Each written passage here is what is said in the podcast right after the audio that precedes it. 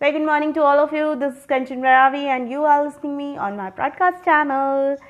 आज एक बार फिर से मैं एक ब्रॉडकास्ट लेकर आ गई हूँ सॉरी मैं काफ़ी दिनों बाद लेकर आई हूँ क्योंकि अभी मैं बीच में एक शादी में बिज़ी थी इस वजह से मैं अपना ब्रॉडकास्ट यानी रिकॉर्ड नहीं कर पा रही थी तो उसके लिए बहुत बहुत सॉरी और आप सभी का तही दिल से शुक्रिया जिन्होंने भी इससे पहले जो मेरे ब्रॉडकास्ट रिलीज़ हुए थे उनको सुनने के लिए, उन्हें इतना पसंद करने के लिए, क्योंकि जब मैं वहाँ पे व्यूज़ देखती हूँ, कितने लोग मुझे सुन रहे हैं या मुझे देख रहे हैं तो मुझे बहुत बहुत खुशी होती है। तो सबसे पहले आप सभी का तहे दिल से शुक्रिया और और बताइए, आप लोग सब कैसे हैं? लॉकडाउन में आप लोग सब सेव होंगे? यही आशा करती हूँ, यही उम्मीद करती हूँ। और इसी के साथ आज मैं अपना टॉपिक आगे लेकर जाती हूँ। तो ऑब्वियसली अभी गर्मियों का टाइम चल रहा है तो वैसे तो हम सब लॉकडाउन में फंसे हुए हैं। कल ही मेरी एक फ्रेंड से बात हो रही थी यार, कि चलो ना कहीं घूमने चलते। तो क्या हुआ था लास्ट टाइम हम लोग इस टाइम पे एक ट्रैकिंग पे गए थे। हर की दुम करके एक जगह है, वहाँ पे ट्रैकिंग पे गए थे। तो मैं बोल रही थी, यार, मुझे पहले जब मैं ट्रैकिंग किया ना तो मुझे पसंद नहीं था ट्रैकिंग इतना। लेकिन जब किया तो मुझे इतना अच्छा लगा, इतना, बहुत ही अच्छा एक्सपीरियंस था। तो मैंने फिर अपनी गर्लफ्रेंड को बोला कि, नहीं यार, चलो, अपन इस बार भी जाते हैं। तो वो इतना डर गई ना, क्योंकि वो पहली ट्रैकिंग से ही इतना डर गई थी कि बोले, आज के बाद मैं दोबारा तो इस ट्रैकिंग पे कभी नहीं जाऊँगी। लेकिन फिर भी मेरा मन रखने के लिए वो बोल देती कि हाँ ठीक है, चलते हैं। तो सब तो अभी तो फ़िलहाल लॉकडाउन है तो हम लोग को वैसे ही कहीं आने जाने नहीं मिल रहा है। लेकिन अगर कहीं जाने मिलता तो मेरे ख्याल से हम लोग वापस कहीं ना कहीं ट्रैक पर ज़रूर जाते हैं। तो चलिए इसके पहले जो मैं ट्रैक पर गई थी, जो कि मेरी फ़र्स्ट ट्रैकिंग थी, जिसका नाम था हर की दिन, उसकी जो यादें हैं वो मैं आपके साथ में शेयर कर रही हूँ and I wish and I hope कि आपके लिए आपको सुनकर मज़ा आएगा। क्योंकि यार जब हम अपने दोस्तों के साथ कहीं घूमने जाते हैं ना तो उसके जो छोटे छोटे एक्सपीरियंसेस हैं, जो कुछ हम, मैं वहाँ पे सीखती हूँ। क्योंकि यार ऑब्वियसली ये मैंने लिखा है तो मैंने जो सीखा है, जो समझा है, वो मैं चीज़ें आपके साथ में शेयर कर रही हूँ। मुझे लगता है कि आपके लिए ये काफ़ी यूज़फुल होगा और आप भी मेरी तरह ट्रैकिंग पर जाएँगे। और जो लोग जा चुके हैं, वो मुझे नीचे कमेंट बॉक्स में कमेंट करके बताएँगे कि आप लोग ट्रैकिंग पर कहाँ गए थे, ठीक है? हाँ तो चलिए मैं शुरू करती हूँ। जैसा कि आप सभी जान ही गए होंगे, ये मेरी पहली ट्रैकिंग थी। आज से करीबन एक साल पहले 22 मई 2019 को गर्मियों की छुट्टी के दौरान मैंने अपने दोस्तों के साथ ट्रैकिंग पर जाने की योजना बनाई। इससे पहले तक सिर्फ़ सुन रखा था कि ट्रैकिंग पर लोग जाते हैं, पर क्यों जाते हैं, ये मुझे वहाँ जाने के बाद पता चला। हम सब दोस्तों का देहरादून तक का रिजर्वेशन था, यानी करवाने की ज़िम्मेदारी मेरी थी, ठीक है?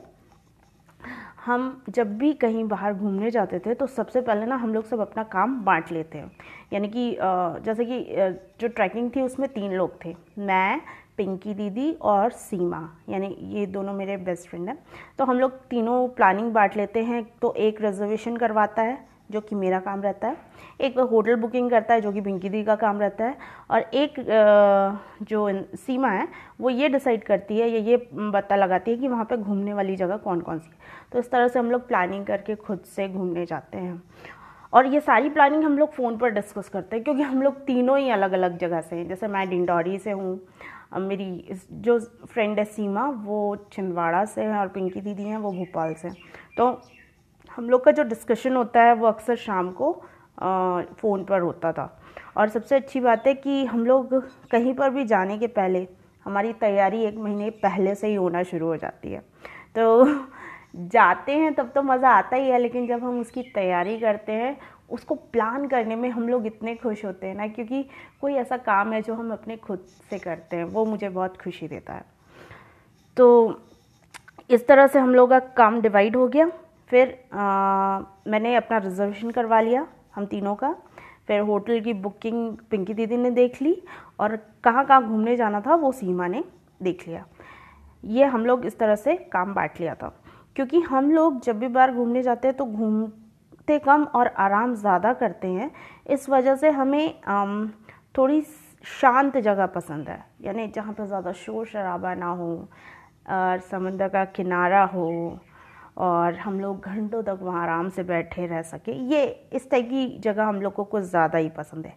लेकिन जो हर की धुन था, वो बिल्कुल भी ऐसा नहीं था, पता है, बिल्कुल अपोजिट था।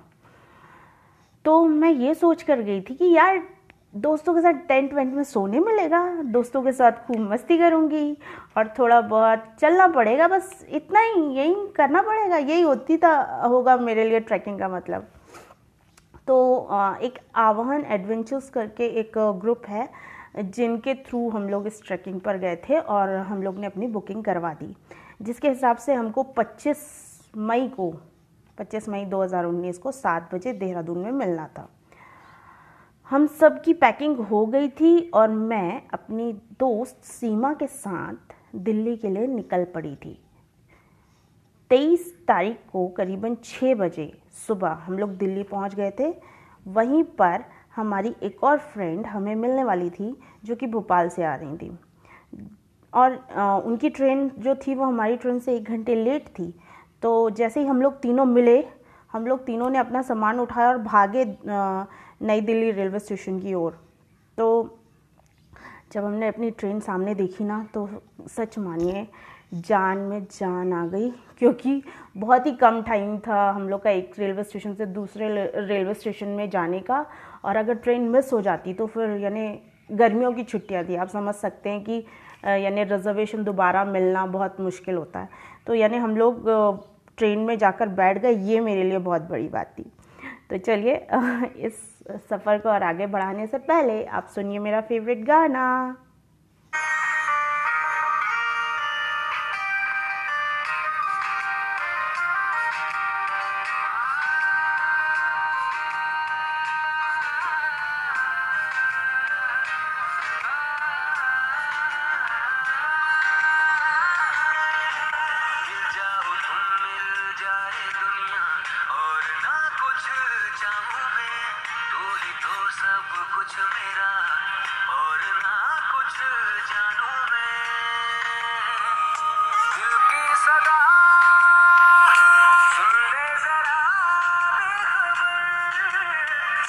दिल तुझे करता है सलामिया।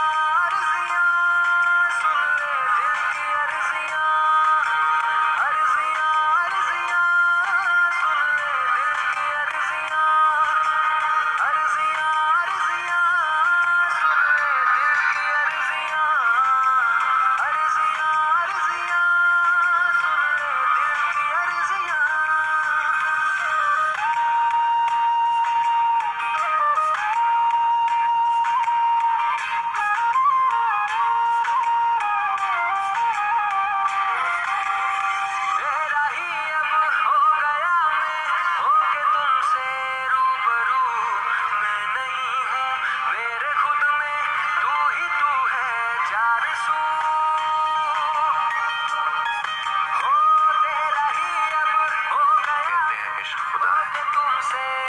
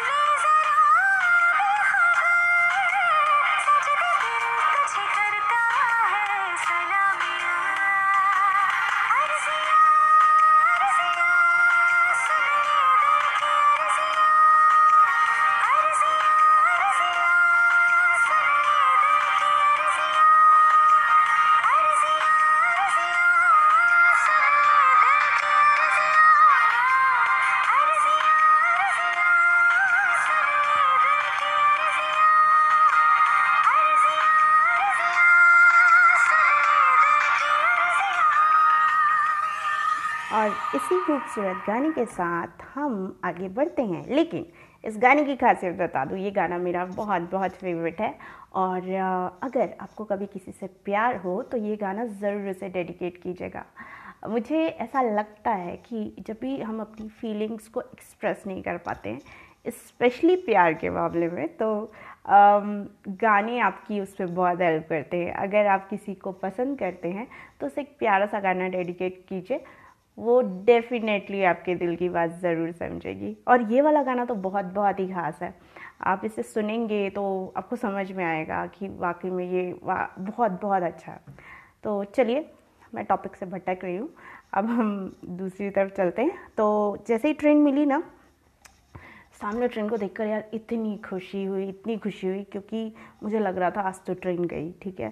फिर मैं मैं, मेरा सबसे फेवरेट काम है ट्रेन में जाओ और अपनी विंडो साइड की सीट को पकड़ के बैठ जाओ। मैं बैठ गई। फिर ट्रेन की खिड़की से छोटे छोटे घर, जब ट्रेन चल रही थी तो घर दिखाई दे रहे थे छोटे छोटे खेत दिखाई दे रहे थे।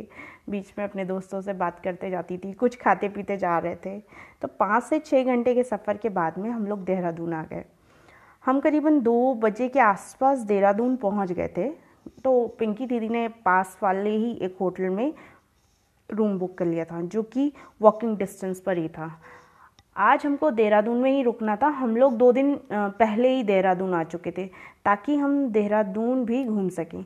उसी शाम हम लोग देहरादून के मॉल गए और वहाँ पे बहुत सारी शॉपिंग की, बहुत सारी, एक मूवी देखी, बहुत सारी नहीं, एक मूवी देखी। दूसरे स्टेट में आकर भी नहीं लग रहा था कि कहीं हम लोग बाहर घूमने आए क्योंकि वहीं इंडियन लोग, वही जाने पहचाने से लग रहे थे सारे लोग, वहीं हमारी मातृभाषा, वहीं भीड़। तो यार ये तो मैं हर जगह देख चुकी हूँ, मुझे ऐसा लगता है तो कुछ नया सा नहीं लग रहा था। फिर हमने वापस आकर होटल में ही खाना खाया और लगा कि शादी हमारा बेस्ट डिसीज़न था, क्योंकि खाना बहुत टेस्टी था। देहरादून को दूसरे दिन भी घूमने के बाद तीसरे दिन हमने अपने ग्रुप मेंबर से सुबह सुबह मिलना था, जिनके साथ हम ट्रैकिंग पर जा रहे थे। क्योंकि हम सबको, हम सब का जो एक व्हाट्सएप ग्रुप बन चुका था, जिसके कारण हमें ये पता था कि हमारे ग्रुप में करीबन पचास लोग हैं, ठीक है? और इंडिया के अलग अलग स्टेट से आए हुए हैं। जैसे कि कुछ लोग गुजरात से थे, कुछ लोग कोलकाता से थे, कुछ महाराष्ट्र से थे, और हम एमपी से थे। तो इस बात को और आगे बढ़ाऊँ, उससे पहले आप सुनिए मेरा एक और फेवरेट गाना।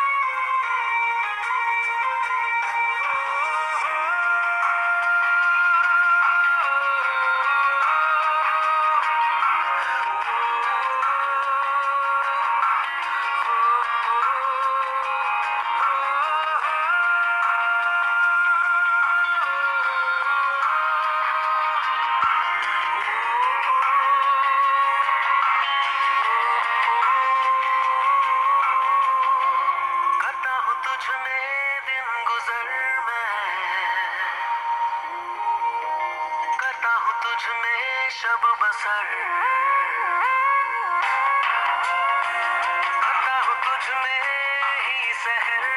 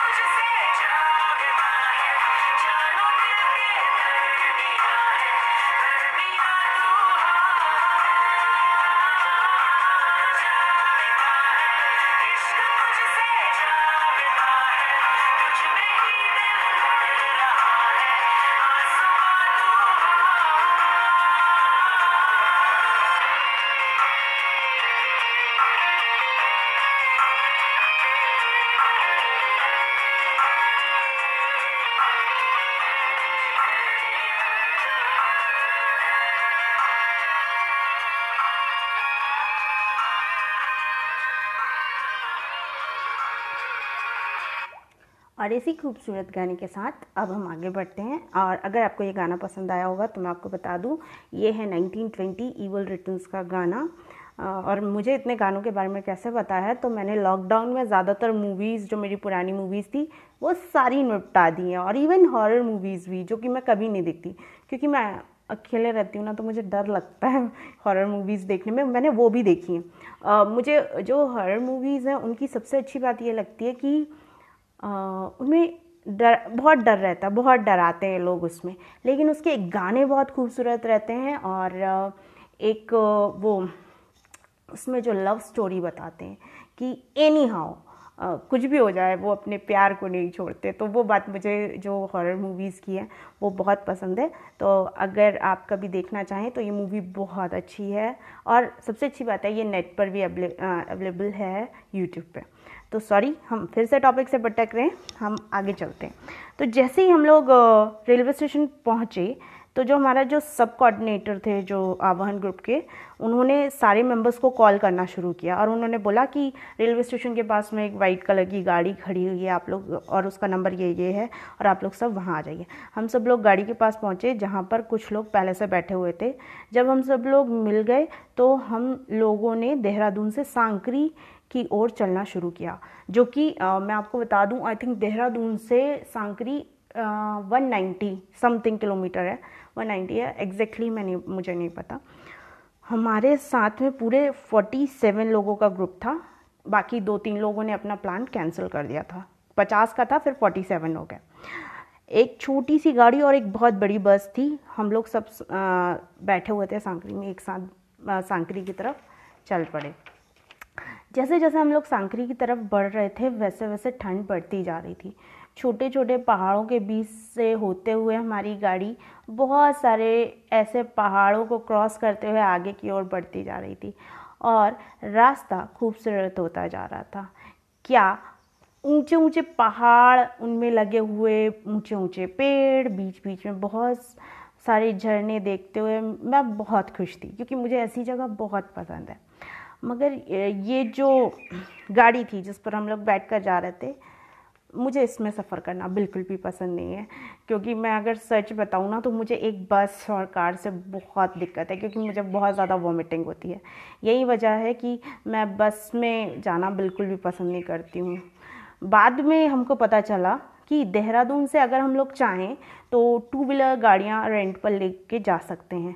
और आ, अगर आपको भी कभी इस हर की धुन जाना हो तो मैं आपको ये पहले से सजेस्ट कर दे रही हूँ कि आप चाहें तो वहाँ से बाइक आपको मिलती है तो आप वो भी ले सकते हो। लेकिन जब तक, ये मुझे पता था, तब तक मैं सांकरी पहुँच चुकी थी। तो अब पता करने का कोई मतलब नहीं था। लेकिन जैसे हम सांकरी पहुँचे, देखकर मुझे इतनी खुशी मिली, इतनी खुशी मिली कि मैं क्या बताऊँ? यानी ऐसा लग रहा था मैं जन्नत में आ गई हूँ। एक तो गाड़ी से छुटकारा मिल गया था और वहाँ पे बहुत ज़्यादा ठंड थी और वहाँ का व्यू जो था वो देखने लायक था क्योंकि पहाड़ों पे ऐसे घर बने हुए थे और वो सारे वुडन हाउस थे। और जैसे आप अपने रूम का दरवाज़ा खोलो ना तो सामने बहुत सुंदर व्यू दिखाई देता था। और इतनी गर्मी में भी हम लोग सब स्वेटर पहने हुए थे। करीबन दो घंटे घंटे के बाद सभी लोग एक जगह पर शाम को इकट्ठे किए गए क्योंकि हम लोग की फ़र्स्ट ट्रैकिंग थी तो ऑब्वियसली उनको हमको कुछ इंस्ट्रक्शन देने होंगे। जो हमारे इंस्ट्रक्टर थे उनका नाम था चैन सिंह राणा सर। हम सबको ट्रैकिंग के रूल्स बताए और समझाए गए। फिर हम सबको खाना आ, खाने के लिए बुलाया गया क्योंकि हमारा खाना बन चुका था। खाना खाने के बाद हम लोग सब सोने चले गए। पता नहीं मुझे नींद क्यों नहीं आ रही थी? शायद नई जगह थी इसलिए या यूँ कहा जाए दूसरे दिन हम कैसे ट्रैकिंग करेंगे, इस बात की चिंता हो रही थी। क्योंकि रास्ते में आते समय मुझे ये तो समझ में आ गया था कि आगे का जो रास्ता है वो बिल्कुल भी सीधा नहीं है। मगर मुझे ऐसा लग रहा था, यार, दोस्तों के साथ हैं और उनके साथ जितना भी खूबसूरत पल मैं बिता लूँ, उतना मेरे लिए बहुत, यानी काफ़ी है, ठीक है? तो मुझे ऐसा लग रहा था कि ठीक है, अब जो भी होगा, देखा जाएगा, जो भी प्रॉब्लम्स आएँगी, उन्हें मैं देख लूँगी। और आ, ऐसा करके फिर मुझे नींद आ गई। क्योंकि यार मैं सही बताऊँ ना तो मुझे ऐसा लगता है अगर फ्रेंड साथ में हो तो मैं उनके साथ में नर्क में भी ना खुशी खुशी रह लूँगी। ऐसा मुझे लगता है। अब आगे बताती हूँ। इसके बाद सुबह हुई।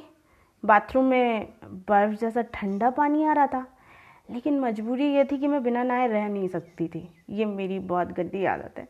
क्योंकि इसके आगे तीन चार दिन तक हम लोग को नहाने भी नहीं मिलना था और ये सुनकर ना मेरे होश उड़ गए थे। चलो फिर भी मैंने जैसे तैसे एडजस्ट किया। फिर हम तीनों फ्रेंड्स तैयार होकर नीचे गाड़ी में वेट करने लगे। हमारे पास बहुत ही बड़े बड़े भारी बैग थे। वो हमने दूसरी गाड़ी में रख दिए। मुझे लगा इतने भारी बैग के साथ हम लोग चल नहीं पाएँगे।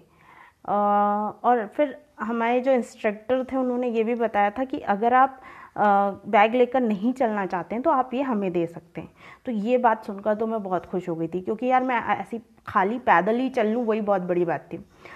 तो आ, हम लोग सबने अपने जो बैग्स थे वो किन को दे दिए थे? गाड़ी वालों को दे दिए थे और वो जो थे पीछे पीछे घोड़े से लेकर हमारे जो बैग्स थे वो लेकर आने वाले थे। क्योंकि सही बताऊँ ना तो मेरा बैग तो कम से कम चार से पाँच, नहीं, चार पाँच नहीं, आठ किलो भारी तो होगा। तो बस हमने अपने बैग दिए। इसके बाद हम लोगों ने अपना नेक्स्ट स्टॉप ओसला की तरफ़ बढ़े, जो, यानी कि, जो कि सांकरी से करीबन 25 किलोमीटर था, ठीक है?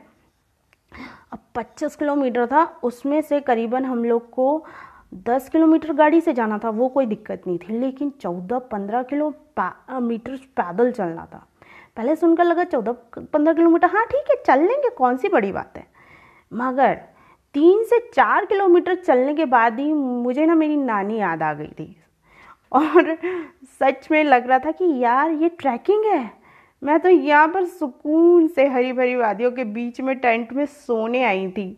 मगर ये लोगों ने तो मेरी जान निकाल दी है। लेकिन अब क्या कर सकते हैं? अब आ गए हैं तो चलना तो पड़ेगा ही। यही सोचकर मैंने बोला, कंचन मरावी चलते रहिए चलते रहिए। तो इस सफ़र में आगे बढ़ने से पहले मैं सुनाने वाली हूँ आपको अपना एक और फेवरेट गाना।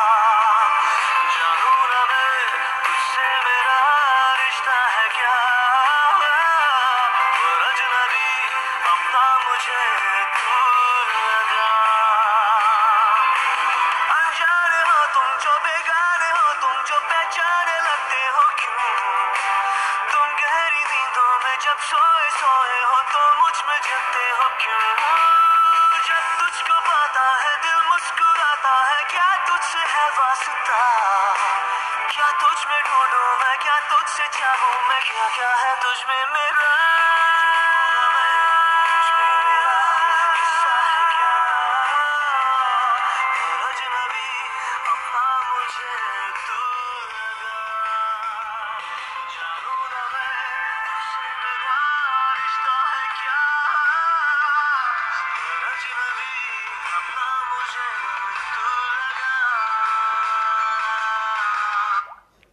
मेरा ये ब्रॉडकास्ट जब मेरी फ्रेंड सुनती है ना तो वो थोड़ा सा सेंटी हो जाती है, बोलती है, तुझे इतने अच्छे गाने मिलते कहाँ से? मैंने बोला, भाई, मैंने बहुत मेहनत की है, रोज़ इतनी मूवीज़ जो देखती हूँ।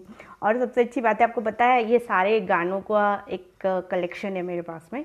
तो मैं रोज़ रात को जब मेरा सारा काम हो जाता है तो छत में एक दो घंटे मैं घूमते हुए बस ये गाने सुनती हूँ और चिल्ला चिल्ला के छत में गाने गाती हूँ। और मेरे पड़ोसी बोलते हे भगवान प्लीज़ इतनी बेसुरी आवाज़ में गाना मत गा। लेकिन कंचन मरावी है, उसे कोई फ़र्क नहीं पड़ता। तो चलिए, हम आगे बढ़ते हैं। तो क्या हुआ? सबसे पहली बात, वही चौदह किलोमीटर पे थे हम लोग। तो चलने की वजह से ना बहुत ज़्यादा गर्मी लगने लगी थी। और जितने भी हम लोग ने गर्म कपड़े, स्वेटर और जैकेट, ये सब पहन रखे थे, इवन मैंने शायद शॉल भी डाल रखी थी। धीरे धीरे करके ना मैं उतारने लगी थी शॉल, जैकेट। और मुझे लग रहा था कि हम इतने सारे गर्म कपड़े क्यों लेके आए हैं? यहाँ पर तो हम आराम से एक जीन्स टी शर्ट या लोअर टी शर्ट में भी रह सकते थे।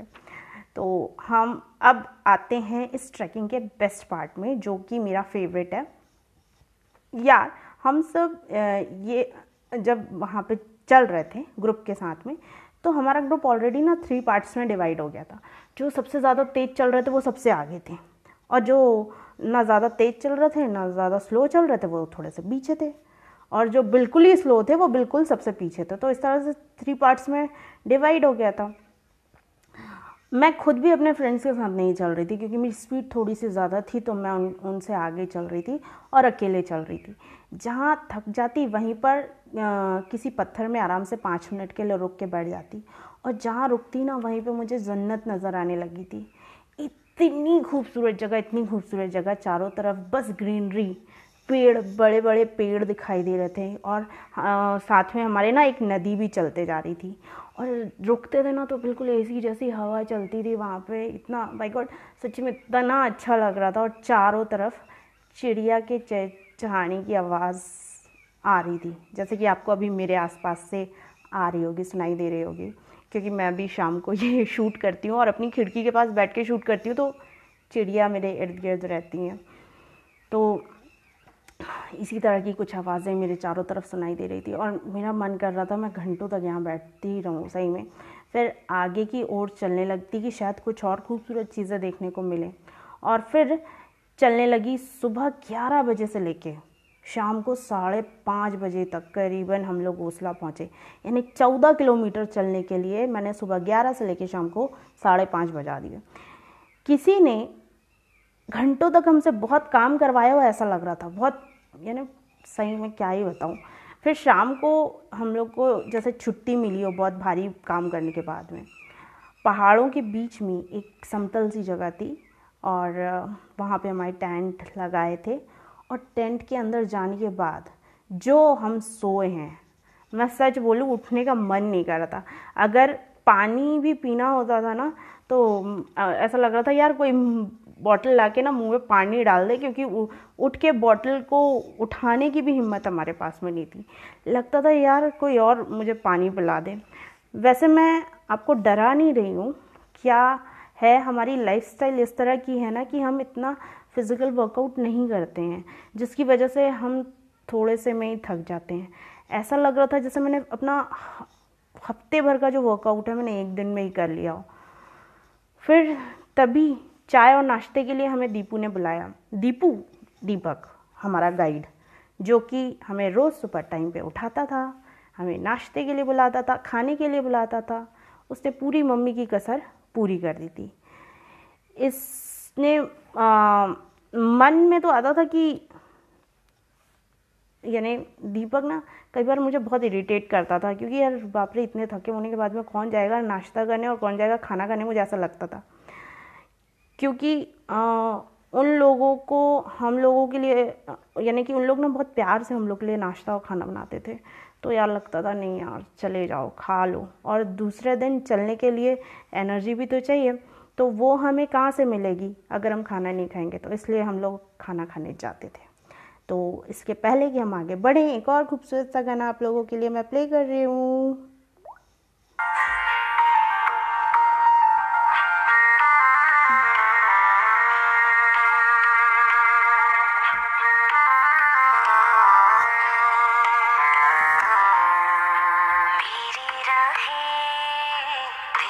तक है। तुझ पे ही तो मेरा हक है। इश्क मेरा तू बेशक है। तुझ पे ही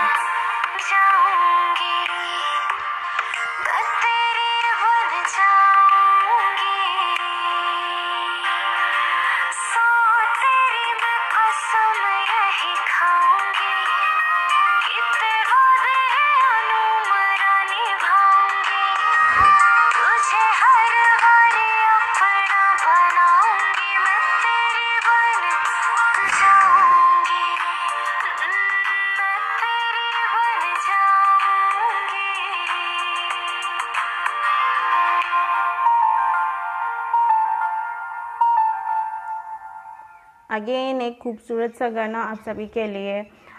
एक्चुअली ये सारे थोड़े से रोमांटिक सॉन्ग हैं, मुझे बहुत पसंद है, क्योंकि मुझे रोने धोने वाले गाने बिल्कुल पसंद नहीं है, ठीक है?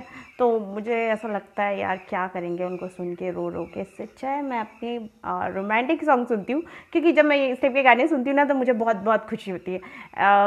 कहीं ऐसा लगता है कि हाँ कोई आपके लिए गा रहा है। तो चलिए, हम आगे चलते हैं।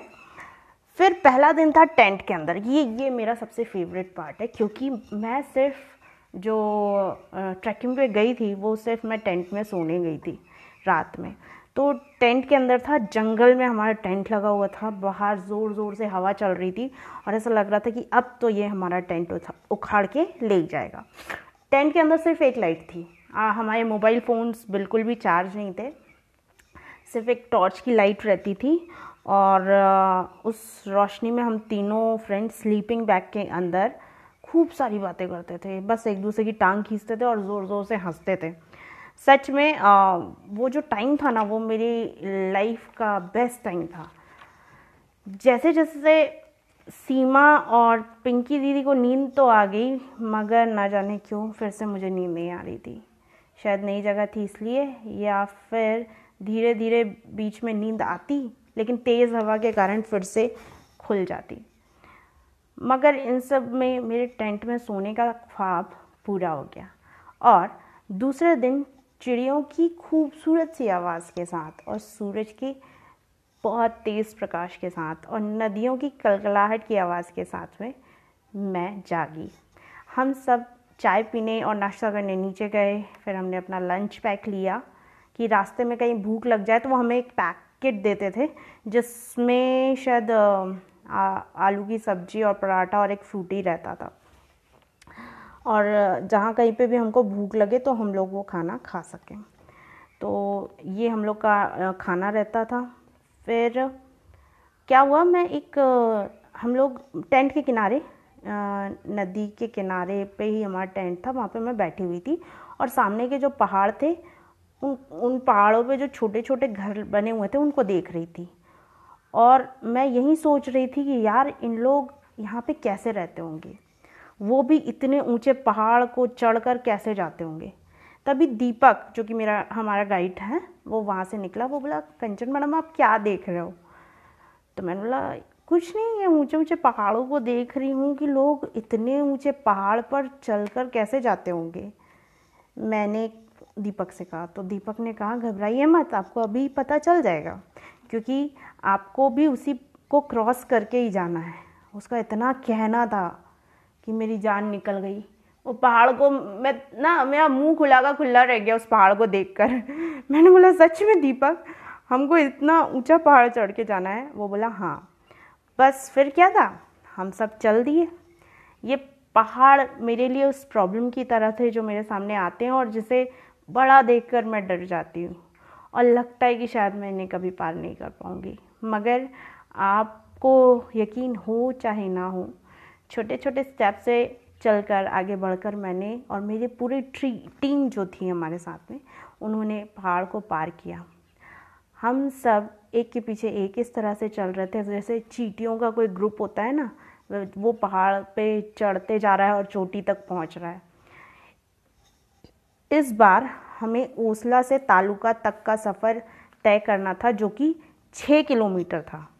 सुनकर तो अच्छा लग रहा था कि हमें तो सिर्फ़ छः किलोमीटर चलना है, मगर ये छः किलोमीटर पहाड़ की सीधी चढ़ाई थी। मगर जब एक बार चौदह किलोमीटर चल लिया है तो छः किलोमीटर कौन सी बड़ी बात है? आते जाते किसी से पूछो, कितनी दूर बाकी है? तो सब कहते, बस थोड़ा सा दूर, बस थोड़ा सा दूरी है। ये इसलिए कहा जाता था ताकि आप अपनी हिम्मत ना हारो। जैसे तैसे दो पहाड़ों की खड़ी चढ़ाई को क्रॉस करके हम लोग सब एक एक बजे के आसपास तालुका पहुँच गए थे। इतना चलने के बाद दीपक ने जब ये कहा ना कि अभी आप लोग को एक्सरसाइज भी करनी है तो मन में तो ऐसा आ रहा था कि मैं दीपक को पकड़ के मारूं। इतना चल के आए हैं उसमें हमारी एक्सरसाइज कम हुई है क्या, जो तुम मुझसे अलग से और एक्सरसाइज करवा रहे हो? मन में बोला मैंने दीपक को। लेकिन क्या करें, हमें उसकी बात माननी पड़ी। लेकिन एक्सरसाइज करने के बाद सच में अच्छा लग रहा था। और जो थोड़ा सा दर्द था, वो थोड़ा सा कम हो गया था। तो चलिए इस, पहले हम एक गाना सुनते हैं, फिर मैं आपको आगे की स्टोरी बताती हूँ।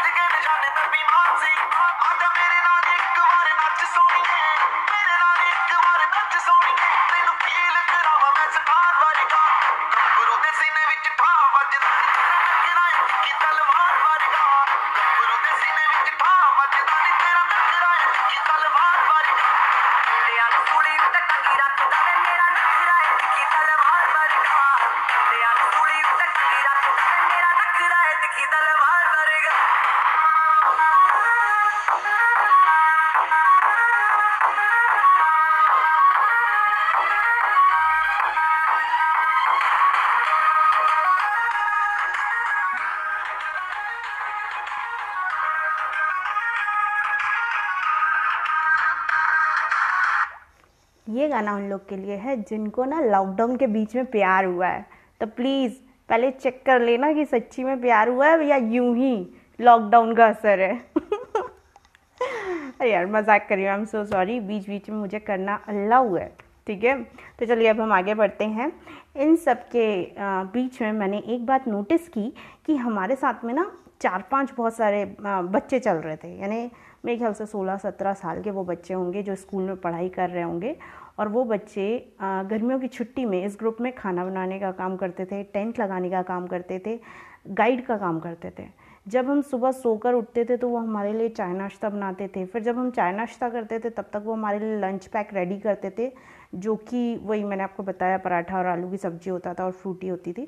इसके बाद में वो लोग हमारे लिए टेंट को निकाल कर पैक करते थे और इसके बाद में जहाँ हम कुछ दूर चलते थे, वहाँ उन लोग जल्दी जल्दी चलकर हमसे आगे पहुँच जाते थे, जिसके, ताकि वो आगे जाकर टेंट लगा सकें। शाम का नाश्ता, खाना बनाने की तैयारी करना।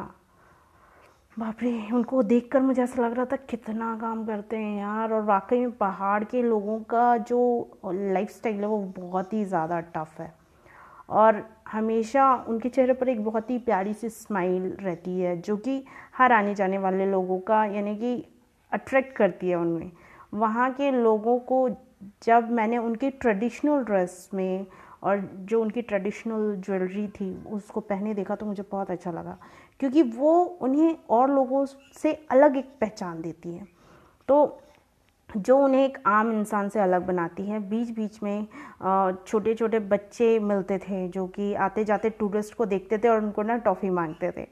हाथ हिलाकर उन्हें अलविदा करते थे। नई जगह, नए लोग और इतनी खूबसूरत नज़ारे देखकर लगता था, यार, पूरी दुनिया इतनी खूबसूरत क्यों नहीं है? फिर हमें अपना टेंट मिला और जैसे ही टेंट मिला, हम सब टेंट के अंदर जाकर लेट गए, सो गए। यानी टेंट मिला, यानी हम तीनों का काम ये था, घुसो, अपनी स्लीपिंग बैग के अंदर जाके सो जाओ। अरे, और मुझे ऐसा लगता है कि पता है, मेरा रास्ता थोड़ा सा और आसान हो जाता अगर मेरा मोबाइल फ़ोन नहीं मरता तो। क्योंकि जब भी मैं इस टाइप की पैदल चलती हूँ या अकेले चलती हूँ ना तो और अगर मेरे पास में, मेरे मोबाइल में बहुत सारे गाने हों तो मुझे लगता है मैं आराम से किसी भी रास्ते को क्रॉस कर सकती हूँ। हाँ देखो, तकलीफ़ तो है, लेकिन वो तकलीफ़ मेरी आधी हो जाती है अगर मेरे फ़ोन में बैटरी होती और वो चार्ज होता और उसमें गाने होते तो। लेकिन अफसोस, वो भी नहीं था। तो मैं ना रास्ते में अकेले चलते चलते ही गाना गाती थी। इतना थके होने के बावजूद, मेरी बातें ख़त्म नहीं होती थी। और हम, और वो ज़रा ज़रा सी बात पर हम तीनों दोस्तों का ज़ोर से हंस देना कि पूरा ग्रुप, जो टेंट था, वो हमारी आवाज़ से ना गूंज जाता था। फिर हमने शाम को जल्दी से खाना खाया। करीबन छः से सात बजे तक हम लोग को खाना मिल जाता था क्योंकि दूसरे दिन सुबह जल्दी उठना था। मगर आज तो ग्रुप में ऐसा माहौल था कि यानी जश्न का, क्योंकि आज रात सबने बहुत सारी लकड़ियाँ इकट्ठी की थी और सबका ये था कि आज रात तो हम लोग बहुत ज़्यादा डांस करेंगे और, यानी वो करेंगे, क्या बोलते हैं, मस्ती करेंगे। तो सब लोग ने लकड़ियाँ इकट्ठी की, आग जलाई और हम लोग सब डांस कर रहे थे। मैं वहाँ पे ग्रुप में जितने भी लोग थे और सब लोग मिलके पुराने पुराने गाने गा रहे थे। लेकिन मुझे तो मेरी नींद बहुत प्यारी थी, मैं सच बता रही हूँ। तो मैं थोड़ी देर वहाँ बैठी और फिर मैंने आ गई। और इसके आगे मैंने क्या किया, ये मैं आपको बताऊँगी इस गाने के बाद।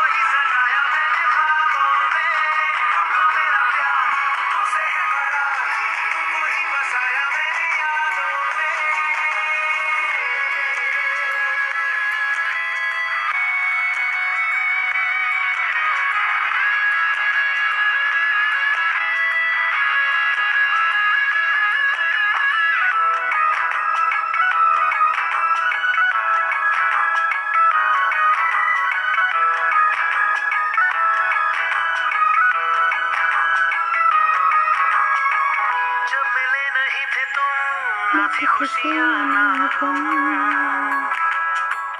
मिले तो बदले ज़िंदगी के मौसम सुन रहा है ठकुआ मेरा रब है कुछ में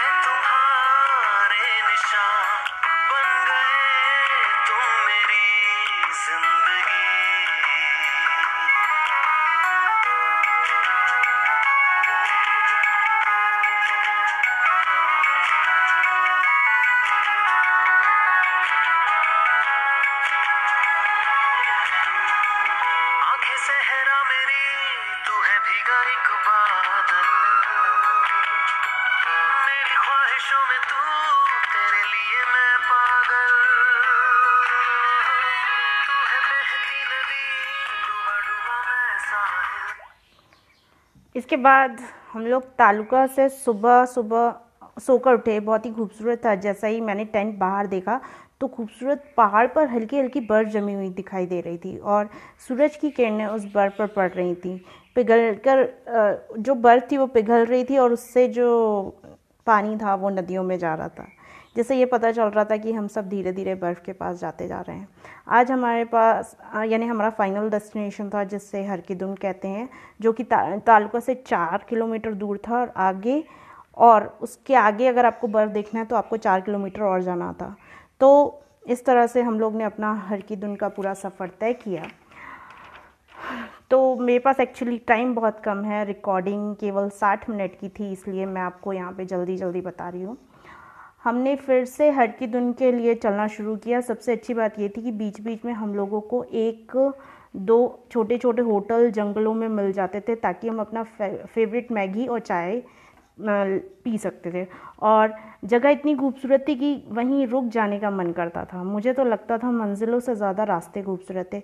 वो ऊँचे ऊँचे लंबे पेड़ झुककर मानो हमारा स्वागत करते थे। नदियों का पानी इतना मीठा था कि पीकर लगता था, पीते ही जाओ।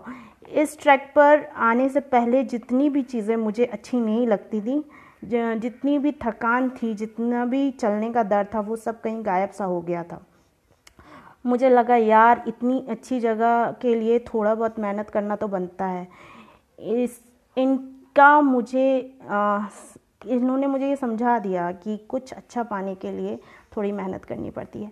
जैसा कि हम सब आ, करके आए थे इतनी खूबसूरत जगह को देखने के लिए आ, मेरी मेहनत करना तो बनता है। बर्फ़ से ढकी पहाड़ियाँ और उस पर बर्फ़ के पिघलने से बनी नदियाँ चारों तरफ़ हरियाली ऐसा था हर की धुन वहाँ पर एक छोटा सा शिव मंदिर भी था थोड़ी देर। वहाँ समय गुजारने के बाद हम लोग सब वापस चल पड़े तालुका की तरफ़, जहाँ पे हमारे टेंट हमारा इंतज़ार कर रहे थे। दूसरे दिन फिर तालुका से ओसला की तरफ़ जाना था। ओसला से फिर सांकरी की तरफ़ जाना था। यानी जिस रास्ते से आए थे, उसी रास्ते पर वापस जाना था। मगर वापस जाते हुए वो रास्ते हमारे लिए अनजान नहीं थे। अब हम लोग उन रास्तों को पहचानने लगे थे। यही कारण था कि आते समय रास्ते छोटे और सरल लगने लगे थे। वापस आते समय थोड़ा दुख तो हो रहा था मगर क्या करें? हमें आ, वापस जाना था हम वहाँ रुक नहीं सकते थे। जब हम सांकरी आए तो वहाँ पर हमारे होटल का कमरा सामान के साथ मिला। फाइनली तीन दिन के बाद मैंने नहाया। बहुत अच्छा लगा। तीन चार दिन में मेरी लाइफ का कुछ अच्छे दिन में से एक ये भी थे जिन्होंने मुझे कभी भूल नहीं पाऊँगी क्योंकि उन्होंने मुझे बहुत कुछ सिखा दिया। So so, thank you so much मुझे सुनने के लिए आपको ये ब्रॉडकास्ट कैसा लगा मुझे कमेंट करके ज़रूर बताइएगा। मैंने अपने अच्छे बुरे सारे एक्सपीरियंस आपके साथ में शेयर किए ताकि आपको भी कभी ट्रैकिंग का मौका मिले तो आप लोग ज़रूर जाइएगा। और अगर आप भी कहीं ट्रैकिंग पे गए होंगे तो मुझे ज़रूर बताइएगा। तो मैंने कोशिश की थी आप लोग को बताने की। आ, मुझे सुनने के लिए आप सभी का बहुत बहुत शुक्रिया। तहे दिल से आप सभी का बहुत बहुत धन्यवाद।